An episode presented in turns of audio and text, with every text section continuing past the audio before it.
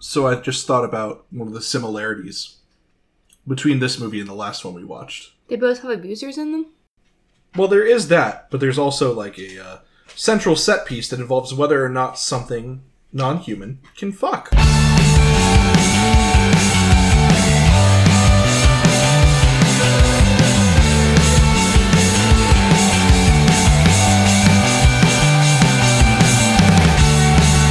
It's never how you knew it. Nobody looked at it that way. But Hi, I'm John, And I'm Bethany.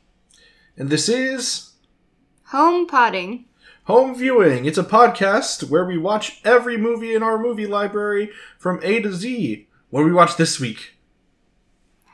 Newt Scamander, a conservationist story. Yes, Fantastic Beasts and Where to Find Them, directed by David Yates. The only movie in this series, as far as I'm concerned. Well, there's only two. No, there there wasn't a second one. oh, Also, that bit at the end, it was really cool how they tried to reveal who Colin Farrell was, and it just turned out that he was Colin Farrell the whole time. trying real hard. Ugh, no, I just can't accept Johnny Depp was Grimblegore. You know? Well, there's that other fun movie where they like stab him a bunch of times. So does that make up for it at all? Oh yeah, actually, murder. The most satisfying part of Murder on the Orient Express was watching Johnny Depp be stabbed multiple times by Michelle Pfeiffer and Daisy Ridley. And that's really not a spoiler. It's if you like the first 10 minutes of the movie. well, not really. They don't reveal who all did it until the end of the movie. Leslie Odom Jr., you know, Aaron Burr stabbed Johnny Depp is what happened in that movie. It's a very good movie. Solid. Listen, you're not allowed to call spoilers on us on Murder at the Orient Express because on the Orient Express because it's based on a book that has been out for n- not quite a century, maybe actually maybe more than a century at this point. Well, the, the parallel to that one is they are both movies that we were apprehensive about seeing. Yes. We both walked in the theater being like, oh gosh, this could be a mistake. The Fantastic Beast and uh, Murder. Yeah. Because I think we just went because there was nothing else playing. And because we we, wanted to were see. at least like vaguely interested in it. yeah, too. that's back when we had Movie Pass. well, we saw Fantastic Beasts before Movie Pass. No, but Murder. On their Murder yeah. Murder was Movie Pass, yeah. Yeah, no, we found Saw Fantastic Beasts in like Augusta. No, we saw that at uh, Midtown Arts. No, remember we were home. We saw Fantastic Beasts and Where to Find Them at Midtown Arts. I remember We because saw it twice then. I guess we probably saw it twice. I remember though because there was a uh, there was someone behind us in the theater at Midtown Arts that at the big reveal as to who Colin Farrell actually was said a scammer. Oh my god! and it was excellent. I like this movie a lot. I like it a lot. I think it's a lot of fun.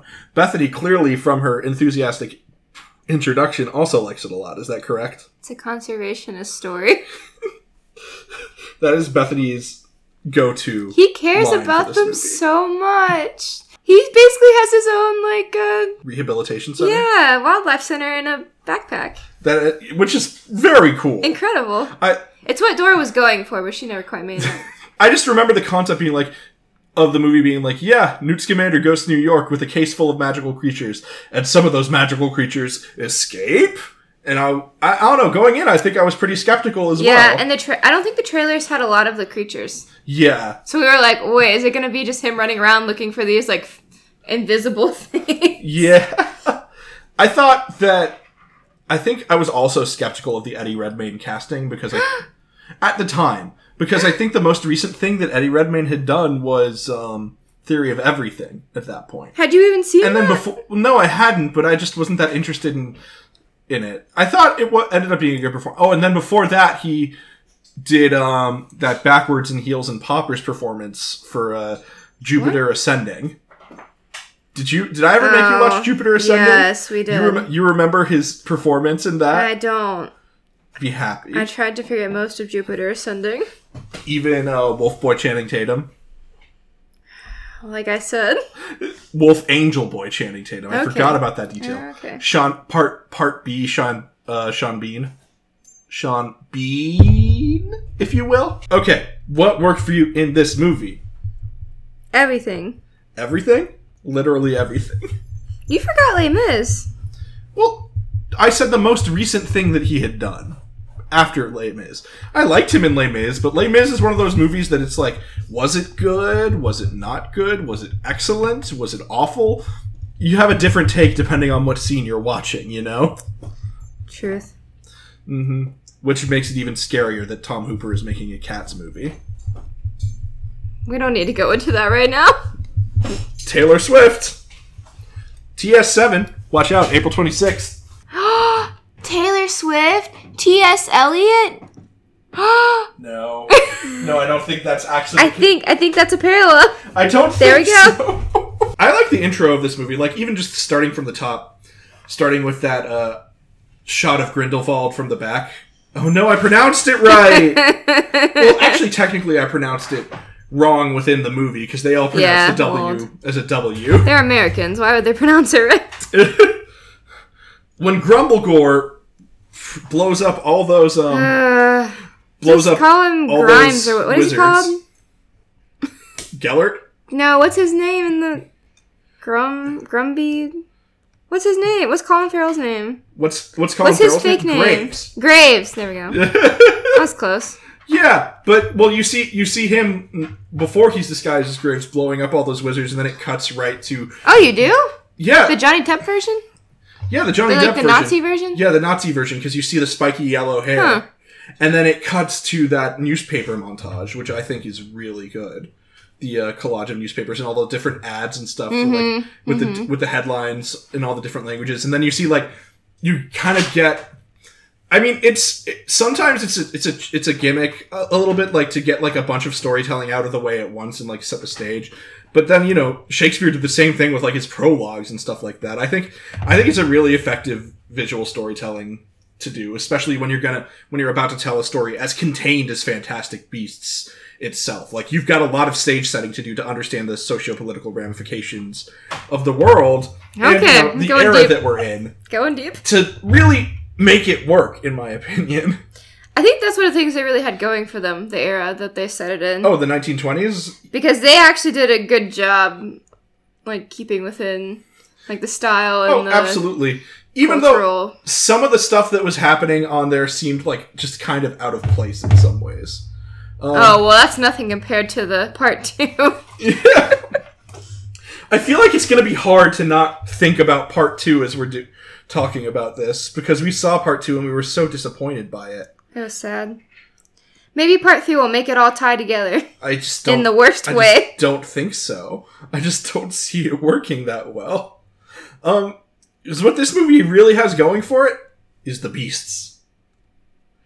The beasts. The first introduction we have of a beast is just an excellent, excellent sequence. I love the Niffler sequence so much because it reminds me of my dogs when they want food. A specific dog. Athena. no, that one scene where the Niffler's on the cart and he like splays out his arms to like protect all the gold. that he has. He's a sneaky boy. They do a Actually, really is good the Niffler, job. Is the Niffler a, a she? Maybe. I, was don't just know. thinking because there are the baby Nifflers in the second. That would imply that he has a mating pair, doesn't it?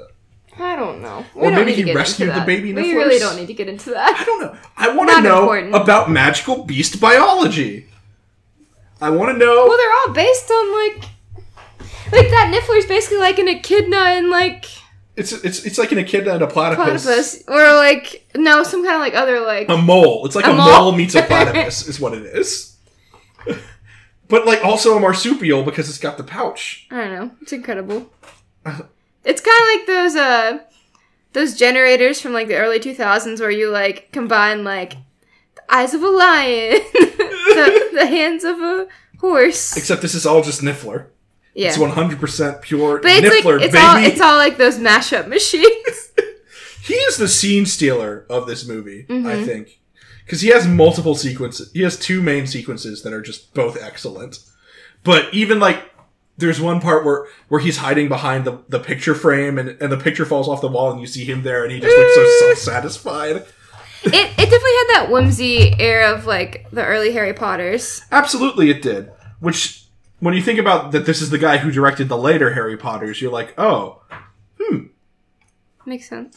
well, he directed he directed Goblet of Fire. Um, Oh, oh wait, that's a no, no, good he one. Oh. didn't direct Goblet of Fire. He directed Order of the Phoenix, um, Half Blood Prince, and both Deathly Deathly Hallows. Oh. Which Did he direct the second Grimble Bald? Yeah, he directed Grim- Grimble Boar. Huh. What happened? Someone I different think- write it?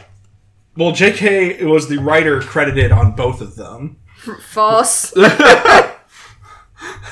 J.K. probably gave them the concept in the main someone story. someone else wrote this, but I'm sure she I guess she like she gave them the lore. she had a long uh, so here's my Well, thought. just remember when she had a long time to think about the first one, right? She's like, maybe they'll make a movie about this. I'm gonna sit on this for a little bit. And they're like, well, JK, we need another movie like next year. And she's like, okay, let's dive into some fanfics. Oh my god. it's Because the second one was basically a fanfic. Well, kind of like Cursed Child. Oh, wait, no, that doesn't exist. it's it's not real. That's some piece of shit. I remember reading the plot summary like on the night of the previews, and it was just such a mess, I'm man. still traumatized by that open reading. don't you don't you still have like a book, the book copy somewhere? around I've here? never bought the book copy. You never bought the book copy. I'm glad we did. I said it's that's cursed. I'm not touching that. says so on the book. Don't buy that. No, I refuse to buy plays that aren't that are from this century. really, That's some bullshit. I should just go see it. but I don't So you're like saying I you don't wanna go like see- reading plays. I love reading. No, plays. there's not enough uh, visual like so descriptions. so you're not going to do our Shakespeare podcast? no, that one was written a long time ago. I said I'm not going to buy any from this Okay, century. oh, from this century. Okay. Yeah. What's, because what's I, the name of like, I can easily go like see something like Yes, that. yeah, look look out for the first episode of Shakespeare Ain't Copyrighted at some point in the future. Good thing no one listens to this podcast and won't hold us accountable to that. we love you listeners, all five of you. Well, that's being very generous, maybe. The cast is very good because they have chemistry. Like Oh yeah, that, all of them have that chemistry. that that squad, the four of them, Mhm. big chemistry, Absolutely. big vibes. Like and not even like sexual chemistry No, necessarily. just They, that- they well- have they they play off of each other very it's also well. kind of that magic when you meet someone and you're like, "Wow, you're really cool," or you have some kind of goal together. Mm-hmm. It's like friend chemistry. Sam Waterston's daughter, Catherine Waterston. No, who's the senior Waterston? Sam Waterston. What do you do? What did Sam Waterston do? What did Waiting what, for you to tell what me. did Sam Waterston do? Listen, the other people listening to this don't know either. this is Sam Waterston from Law and Order From and the Barry. news. Wait, is that He's not in Barry. who's that guy? He was in the newsroom. He played the news exec. That's what Oh. you would know him as. But he's also in um, Okay, look up the picture of the other guy and then compare Grace them. and Fra- what other guy? Very similar. Are you thinking of Stephen Root? Probably. They look entirely different. Stephen No. Root is round. Sam Waterston is bony. All white guys are the same. That's fair. But yeah, Catherine Waterston is a lot of fun in this as uh, Tina. And then you've got a fine frenzy playing. I forgot the name of the sister. And I can tell from the look on your face that you don't remember it either. they don't say her name very much. Queenie! Queenie. They don't say any of their names very much. Yeah, they just say Mr. Scamander a lot. Yeah. Everyone refers to him as Mr. Like, Scamander. what is and the then other guy's eventually name? Newt. What's the nomad? Jacob Kowalski. Oh, yeah. Yeah. But it's very. It's not. This isn't. like their dialogue isn't like. Oh yes, Newt. How are you today? It's Mr. Scamander, you dropped your case! the New York accents were pretty fun. t- I I liked that Tina's first scene is her eating a hot dog, yeah, that was cute. and then Queenie judges her later for eating the hot dog. It's not very wholesome I remember. Oh my god, that food scene where all the Oh, food's when they make the strudel. When and she's uh quote cooking, it's Yes. Mm-hmm. basically just magicking things into being cooked. But it's incredible, and I'm, I, I think I said out loud, "I wish I could cook like that," Mm. because that would be ultimate. the- man, I wish we had seen this in IMAX. It was apparently released over a th- in over a thousand IMAX screens worldwide, and it was only the second time a movie has ever done that. Wow, Do you want to know what the first one was? Lord of the Rings. Nope, Doctor Strange. No, it makes sense when you Make it consider the, go the away. visual effects in that movie. make it go away. You don't want you don't want Benedict Cumberbatch's American acts his Am- Wait, American accents. So is 3D not IMAX? Well, Oh, well, there's 3D and then there's IMAX 3D. 3D is just 3D. IMAX is like, the giant screen. Those recent Hobbit movies, they didn't have it, that many of them. I What was it guess 820 or something? not. No, those Lord of the Rings movies were all in IMAX. 65 years before the events of the first Harry Potter film. 1926. So if we. Oof. So the first Harry Potter was set in Tragedy almost 1991. struck again. New Salem Philanthropic Society is the name of the antagonists in Yo. this. They were interesting. That well, n- no, because it was basically fundamentalist Christians who were like witches and wizards are real, and it's kind of an echo of well, I don't know. I just thought it was interesting that they were like feeding the street orphans on the condition that they spread their propaganda in the streets, which just seems very Smart. relevant.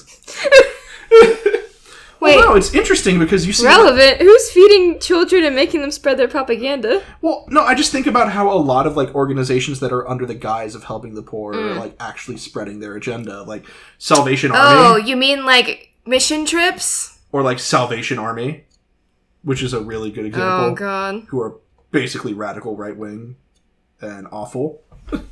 um, John Voight really didn't need to be in this movie.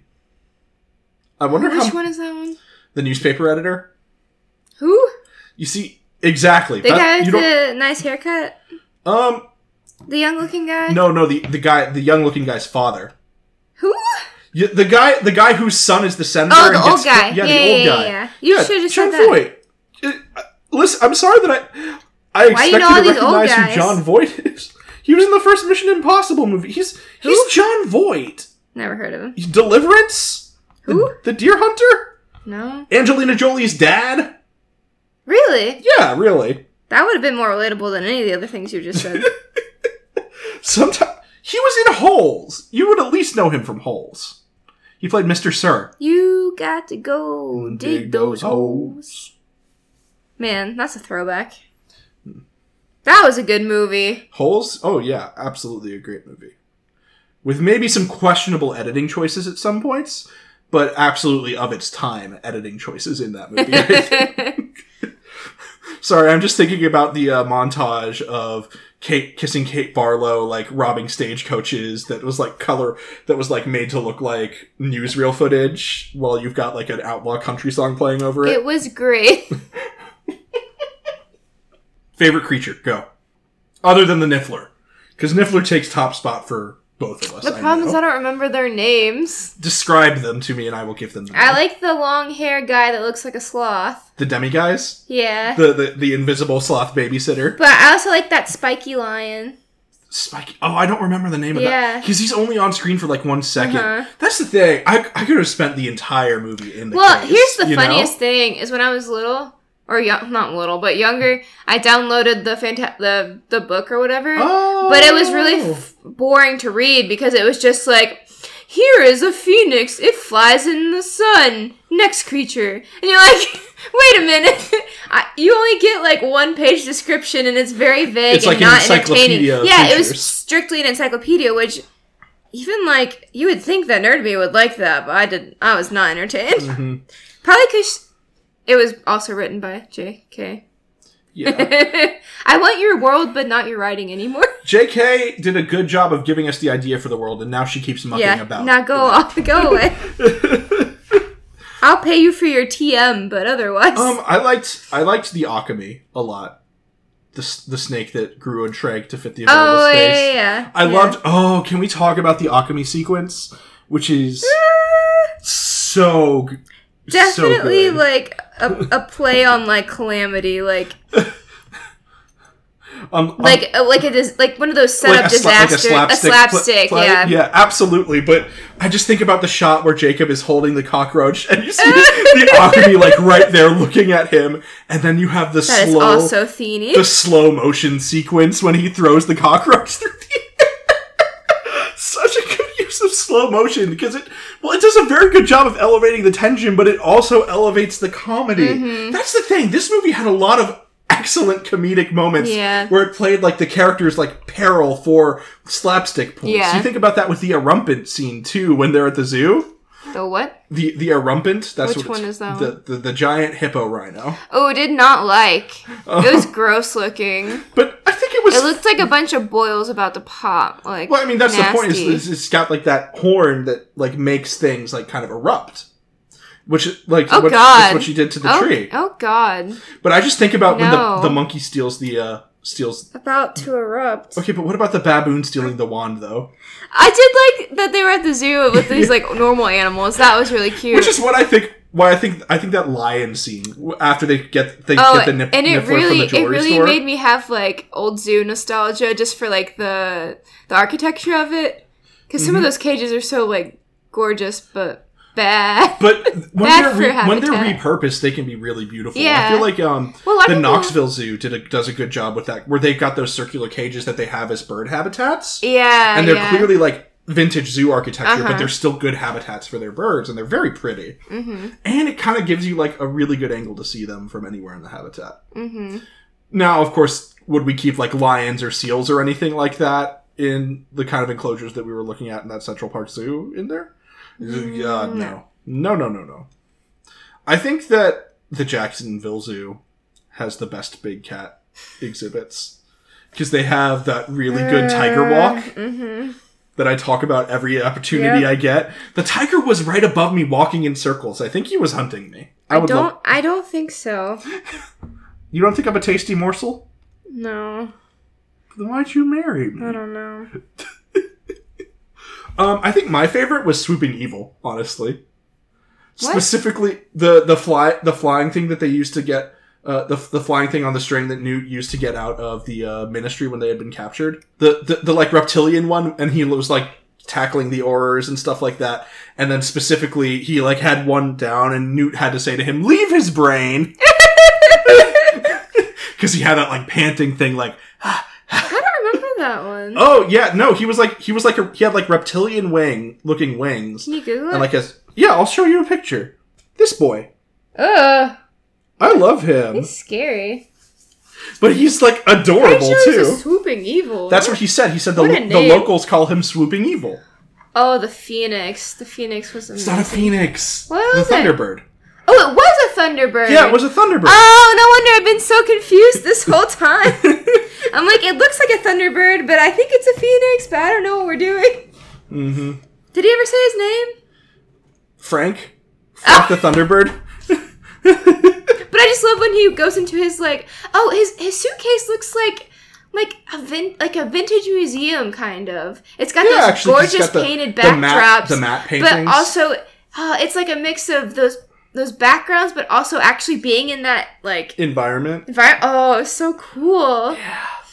It's like a living museum. Oh, I, I I think about the uh the one bird that had like the apparating chicks. What? The the bird the little the little chicken looking one that's like walking around on the Oh, ground. the little And duck, chick- the yeah, pink ones. Yeah, and the chicks like apparate in front of it. Oh, it's cute. That was cute. Oh. Oh, um, something. Okay, I'm, I've got a really good what worked that's going to transition us really well into what didn't work, though. You know what worked and who does work? Ron Perlman. Ron Perlman is. I didn't realize until this viewing, and we've seen this movie like four or five times, I would say, at least. I'd say th- like We've seen it twice since we, at least twice before this one since Oh, we really? bought it on DVD. Yeah, absolutely. I think this was actually an Easter movie that I got mom to. I told mom to give that in your Easter basket one year. probably. Yeah. Um, Ron Perlman as the uh, black market guy in the Speakeasy, the black market goblin boy. Oh yeah, yeah. Because you said that, I was like, what? I was like, his voice is really familiar to me. His voice is really. Fa- oh shit, that's Ron Perlman.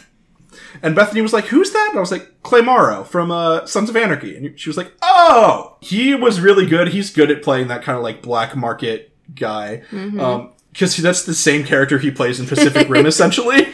Oh my god! Do you know what I just thought of? What? Was it Hog Wild, the dad movie? Wild Hogs. Wild Hogs. Yeah, I With, don't um, think it's- with uh, with John Travolta, Tim Allen, uh, William H Macy, and Martin Lawrence. It was incredible. yeah, I couldn't finish that movie when I watched it the first time. I think it was a secondhand embarrassment thing. Probably. Yeah, um, It's a dad movie. absolutely is a dad movie. But that transitions me to what uh, didn't work, which was that elf. The jazz singer. yeah, the jazz singer. That wasn't great.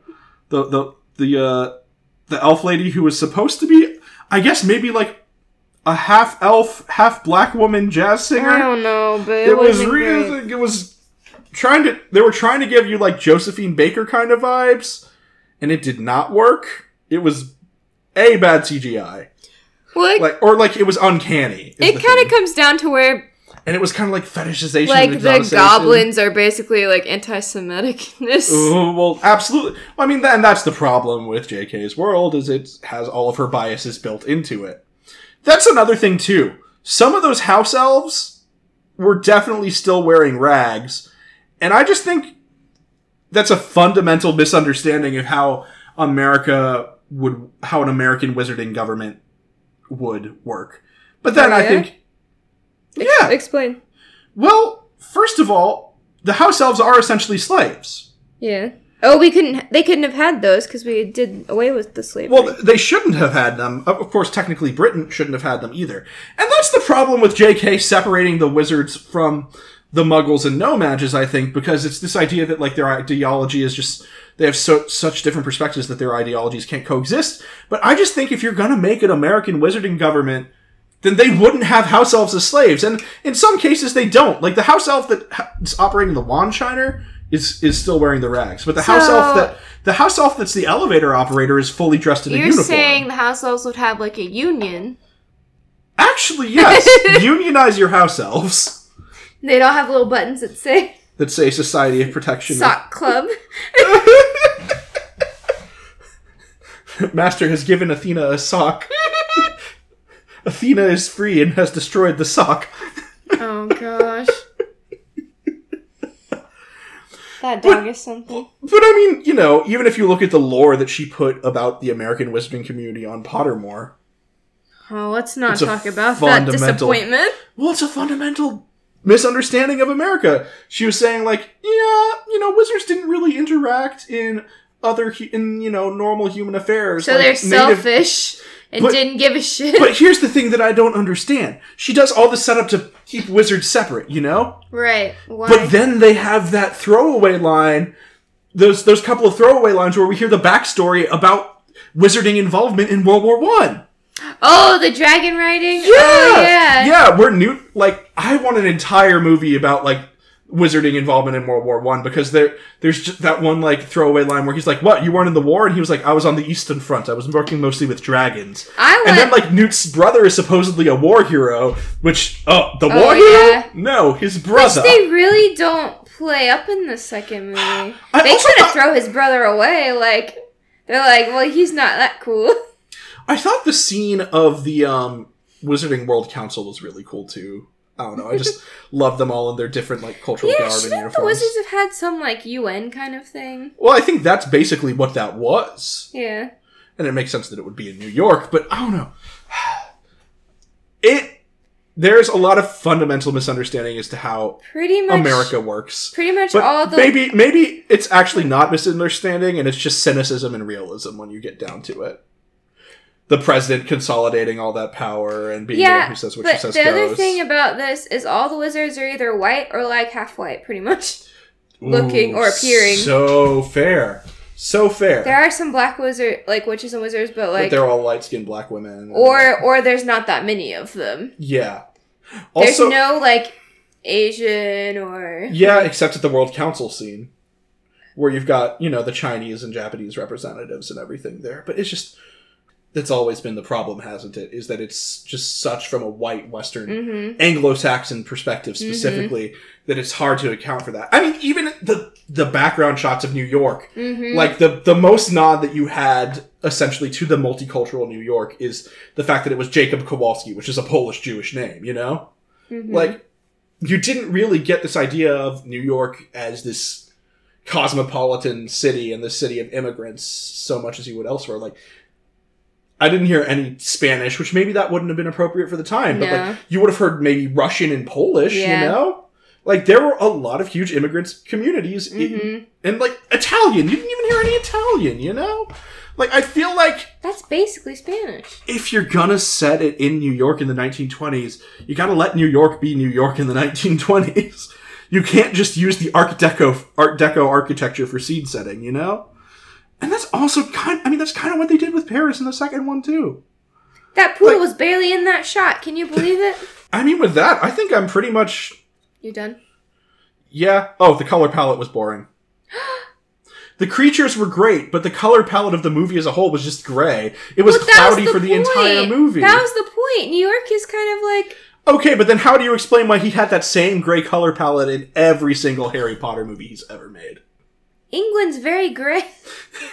well, I'm just saying, David Scotland Yates is seats a were one- very green. David Yates is a one-trick pony I when like. it comes to color well, palettes. I really like that kind of color I don't- palette, and it tr- and it's definitely used to try to set the tone as something more. You see, I just don't think that he necessarily knows what he's doing with the with the visuals of this movie. You can make it look so magical, Okay, but, and but like this is a problem that he had even in the second one. what too. about like the costuming though? Like Queenie is such a contrast to everyone else. She's got these like pink tones and like like the she's like the in fashion one, and then her sister's a little kind of more like conservative, but she still has some like good looks. And Newt has some color pops too.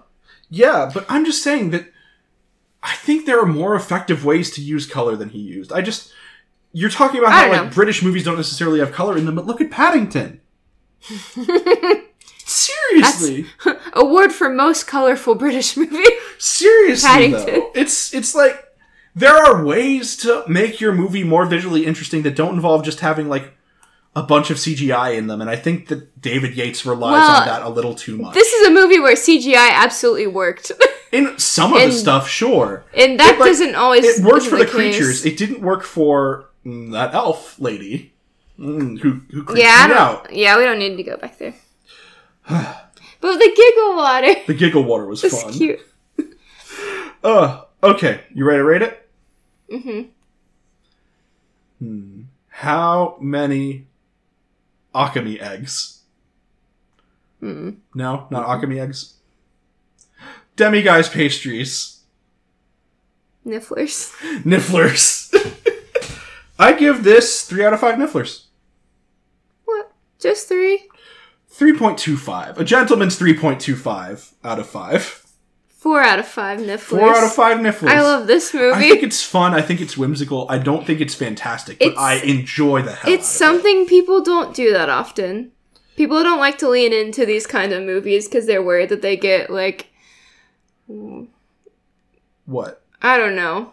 There's like a I feel well. You see, I feel like it is something that's done often in that it's a franchise film. no like using cre like there's not a bunch of like animal movies. Well, people are. It's because people are scared of the uncanny valley. it is not uncanny. Oh, I don't think it's uncanny, but I think it's because they're magical creatures that don't have like real world counterparts. I think it uses the fact that they're it's a fantasy to its advantage.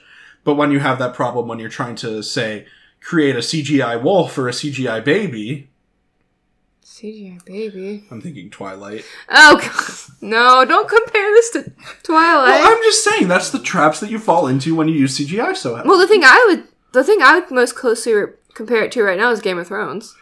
Oh, absolutely. And yet, they have so much dragon money, but no direwolf money. Sad. Sad.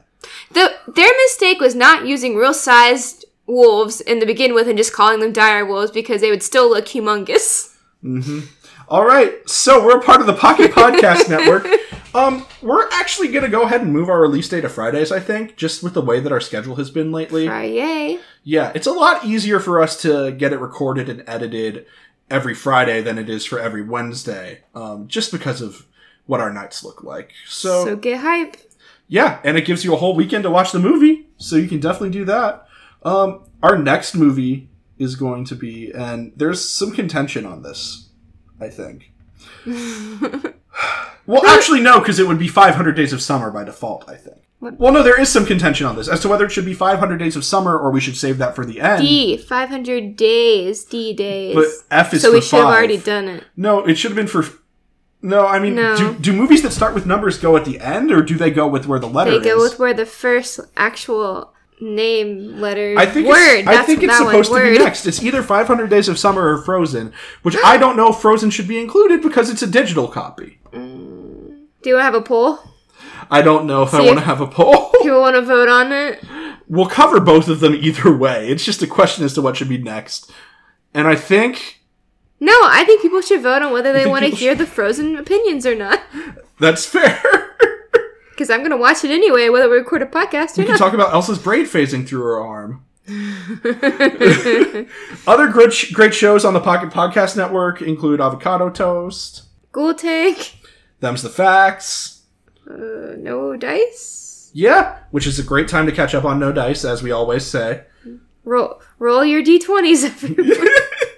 Roll your d20 to figure out which episode to start from the beginning. Just trust me on this. Start from the beginning. well, I just sang for fun. Just roll it. All right. Um. So until next week, I'm John. And now I'm Bethany. Don't forget the Wait, popcorn. you didn't talk about the music. The sweeping score. Very sweeping. Sweeping like the music that's fading out right now. It's never how you knew it. Nobody looked at it that way but you. Oh, we all saw him drowning, but you were the one with the blood on your hands, singing, I never saw the one. Pocket Podcast Network. Quality programming right to your pocket. Hi, I'm Daniel, game master of the actual play podcast No Dice. Join Magic Assholes Ixen, There's a score between me and doors, and so far, doors are zero. Perry, They definitely have a lot of daggers happening. They're they're hiding in various spaces. Sayersha, I always love getting stories from adventurers. I, I really wish I could just have, you know, one of my own. and a whole host of guest players. You can find No Dice on the first Friday of every month on Apple Podcasts, Google Play, or PocketPodcastNetwork.com.